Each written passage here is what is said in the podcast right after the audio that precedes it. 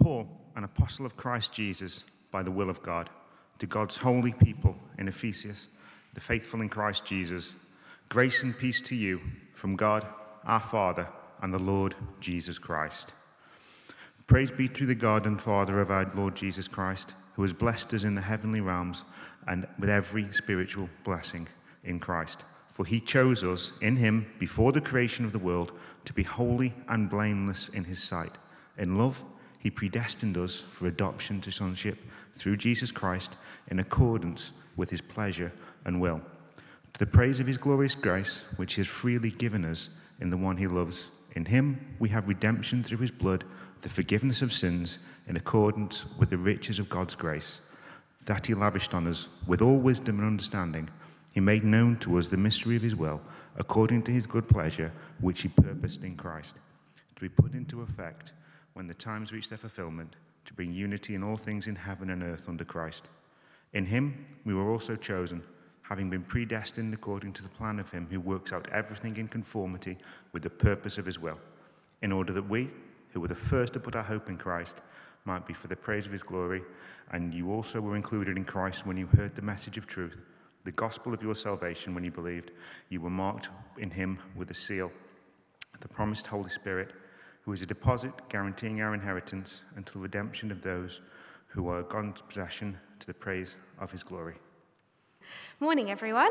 My name's Cat. Um, I'm a member of St. Nick's, and I've got the privilege of starting this brand new sermon series on Ephesians.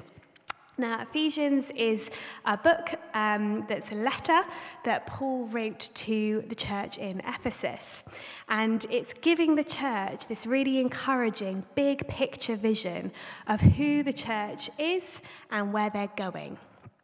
Um, so, this sermon series is going to be focusing on what it says in verse 3 that we just heard read to us, which is every spiritual blessing in Christ. Um, and the spiritual blessing we're going to have a look at this morning is purpose. So I wonder what you or people you know might say if I asked you what the purpose or the meaning of life was. I wonder whether somebody might throw a Hitchhiker's Guide to the Galaxy quote at you, potentially, and say it's 42. Or maybe you might get a huge range of different um, thoughts and opinions on that. It's probably one of those really key and fundamental questions that all humans have, um, and that can seem quite intimidating because of that. Um, but um, interestingly, I did have the experience actually of being asked that question very directly. Um, I was in a year nine uh, RE lesson, so 13 year old Cat trying her best to blend in and not be asked any questions. But unfortunately, it was me that was chosen to ask the question Catherine, what is the meaning of life? I panicked and said what first came to my head, which was to get a good job. And I thought, good job, Cat, actually. That's really good because that is what school told me from day one. You come, you get your good GCSEs, you get your good job, everything will work out brilliantly. Um, however, um, I thought I'd done a good job and my teacher would move on, but she did not. She kept saying, But why? Why does that matter? Why? What's the point? And I thought, I have absolutely no idea. I'd never given it any thought, which I think is fair enough for a 13 year old. But it might be that actually, maybe part of me didn't really want to think about it. Um, it's, it's such a big question, sometimes it's easier just to put that to one side. But I thought it was quite interesting on reflection that actually, despite the fact I'd been raised in a Christian home um, and would have called myself a Christian at that point, it never occurred to me that actually the answer to that question might lie in my faith. And I wonder when I posed the question earlier, maybe you too thought you'd come up with the right answer. Um, of course, any question asked in a Christian context, surely the answer is always Jesus, isn't that right? Um, but maybe, like me, you would have really struggled if asked to unpack that much further. Um, so, we're going to have a look um, at this bit in Ephesians because it was really encouraging because it shows us that actually Christians have great purpose, be that on an individual level, but also on a collective level. Um, sneak preview, the answer is Jesus, but I'm hoping that we're going to be able to unpack that um, in a little bit more depth this morning. Um, so, I'm going to be talking about how this passage talks about how we have purpose as individuals, but also a much bigger picture purpose that Paul writes about a purpose to be united in Christ and under his authority. And that plan is not just a plan for us or the whole of humanity, it's for all of creation which is really exciting. So it might be helpful for you to have the passage open in front of you on a phone or on a device or something if you don't have a, um, a Bible with you uh, this morning, um, because I'll probably end up jumping around a bit, because Paul likes to jump around and tie in different ideas from different sections and revisit ideas. Um, so, yeah, so let's have a look first at how Paul um, shows us that we have purpose as individuals. I'm going to look particularly at verse 4, um, looking at how we are so loved. Verse 4 says, Even before he made the world, God loved us and chose us in Christ to be holy and without fault in his eyes. So God loved us and chose us. This is probably one of the most beautiful things about our faith that we serve a God that is so deeply relational. He loves us. He's not some distant character in the sky who pulls some strings occasionally. He actually loves us. And what's even better, especially if you waver towards skepticism like I do sometimes, is that Paul details how actually he proves that love. He doesn't just say it, but he puts that love in action. Um, and Paul talks about how Jesus was uh, died and rose again for us so that our relationship with God can be restored. Verse 4 also mentions how we are chosen. We're created, we're chosen to be in a relationship with God. And that wasn't a last minute add on or an accidental benefit to the plan. That was um, a deliberate choice. And the Gospels show us the story of Jesus, how he deliberately makes a series of sacrificial choices to choose to show his love to us on the cross. So, to be loved and chosen are things that we have absolutely no control over. We can't earn it, we can't bargain for it. It is given to us regardless of who we are, who we were, or who we will be. All we can do is accept that love and rejoice in the purpose and the value that it gives to us. However, I am aware that accepting that you're loved and accepting by your love that you're loved by God can be really very challenging for some people. Um, and I just felt prompted that maybe this morning, particularly as it's a communion session actually, um, might be a really good opportunity for some of us to re engage with how we react and respond to that knowledge. Um, so, verse 5 shows how we're a people of purpose when we relate to each other and God through Christ it talks about how Jesus' sacrifice means that we are adopted into God's family. Adoption is this really beautiful image that Paul is using, particularly giving the context of when and who he's writing to. He's writing to the Gentiles.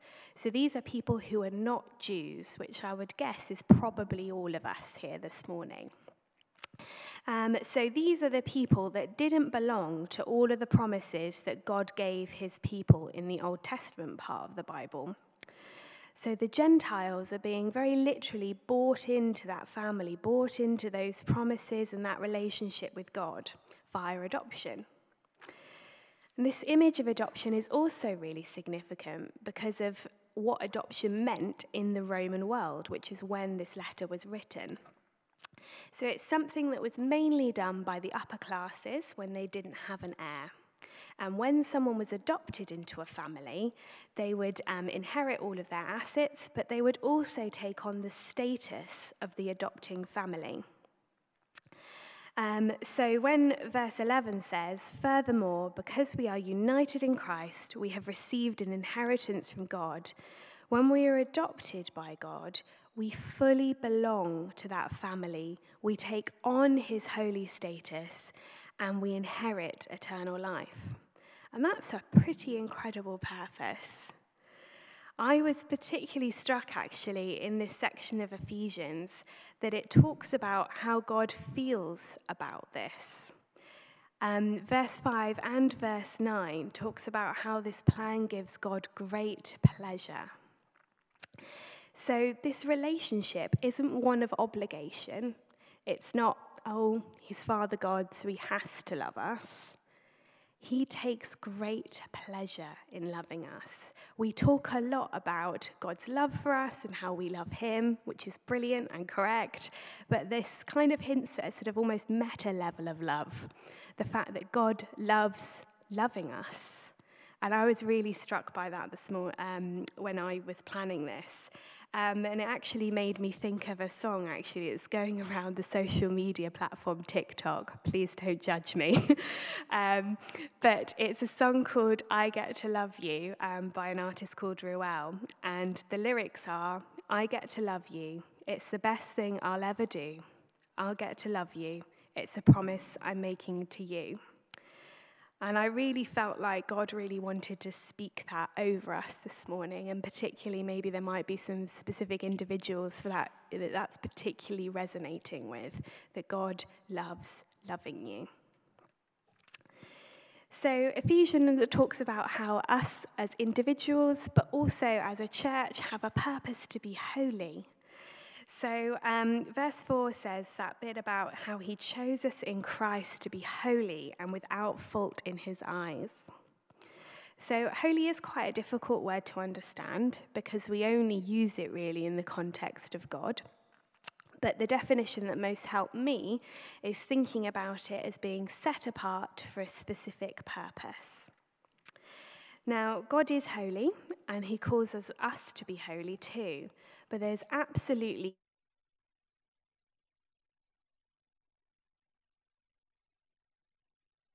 The cross, though, means that God now sees us as blameless, as sinless, as without all the baggage that we carry around with, with ourselves. Um, and Jesus only did that because he loves us. So his death and resurrection is the only way that we can live those holy lives. So being holy is a consequence of what Jesus did as an act of love on the cross. So, all that being said, most of this section of Ephesians actually isn't really talking about how the individual relates to those promises. It's talking about how the church as a whole does. And Paul puts those promises in their much bigger picture when he talks about in verse 9 how God revealed to us his mysterious plan regarding Christ. This part of Ephesians shows how we're part of this much bigger purpose for us and all of creation to be under the authority of Christ. Like at verse 10, it says, This is the plan. At the right time, he will bring everything together under the authority of Christ, everything on heaven and earth. So Israel was initially chosen as being set apart from the rest of humanity to demonstrate God's love and power. So in Deuteronomy chapter 7, verse 6, it says, You are a holy people to the Lord your God. The Lord your God has chosen you to be a people for his own possession out of the, from the rest of humanity, um, out of all the peoples who are on the face of the earth. This purpose of being chosen by God, Paul then explains that that's expanded to the Gentiles, everybody who isn't a Jew, through Christ's sacrifice to, for all. So, verse 12 and 13 says, God's purpose was that we Jews, who were the first to trust in Christ, would bring praise and glory to God. And now you Gentiles have also heard the truth, the good news that God saves you. And when you believed in Christ, he identified you as his own by giving you the Holy Spirit, whom he promised long ago. So Jesus saves all who believe. He loves us, he adopted us, and he made us holy. So, what we as believers are seeing as we live in relationship with God, as we're united in Christ and functioning as adopted co heirs with Christ, is this first indicator of what the world will look like when it's all brought under the authority of Christ. So essentially, God's amazing plan is to bring the world into the perfect state it was before sin entered it. And our purpose as individuals and as a whole church is rooted in that knowledge, knowing that that's God's big plan and that we're part of it. So, Christians are people of great purpose because we know that there's this much bigger plan afoot and it encompasses all of creation. Because we know we're part of this, it gives weight and purpose and value to everything we do. So, this knowledge has knock on impacts across our whole lives be that our money, our resources, our time, our relationships. So, I'll just kind of talk about one of those things really briefly this morning. Um, so, when we have that knowledge, our relationships, for example, have so much greater depth to them. So, our relationships to each other as Christians are of brothers and sisters in this amazing adopted family that God has created. And that gives us this freedom to operate from a position of safety um, and of belonging that it's possible that lots of our other relationships don't necessarily have in the same way. Um, and Ephesians also shows us how God is so inclusive with his, um, with his um, an invitational in his wanting to include everybody in that adopted family. And our relationships can be equally inclusive and um, invitational. So I'll just give you a little example of how I've experienced that at St. Nick's. Um, I've certainly experienced how church can be real family here. Um, so a few years ago, I um, had the opportunity of actually living with a few families in St. Nick's while I was undergoing the highly stressful scenario of trying to buy my first flat. Um, and it was just such an incredible time of being so loved and so cared for and so built up um, that even my parents, who don't live in the city, they're from Bristol, who were only communicating with me really through the phone, um, could tell that actually there was something in me that had changed as a result of the fact that I was um, having such this kind of um, sort of familial relationship with people they didn't even know, um, all the way across the country up in Nottingham. Um, and they were saw, saw such a, a change in me that they were so exceptionally moved by that. And I think that that is one of the many ways that Christians live really distinctive lives um, as a result of living with this bigger purpose. And that will look slightly different to each of us, um, depending on the context that God has given us. But what we can be confident in is that God has definitely given us a big picture purpose, um, both individually and collectively, to participate in his plan to bring his kingdom. So let's pray. Father God, thank you that you love loving us, and your love and big plan gives us purpose.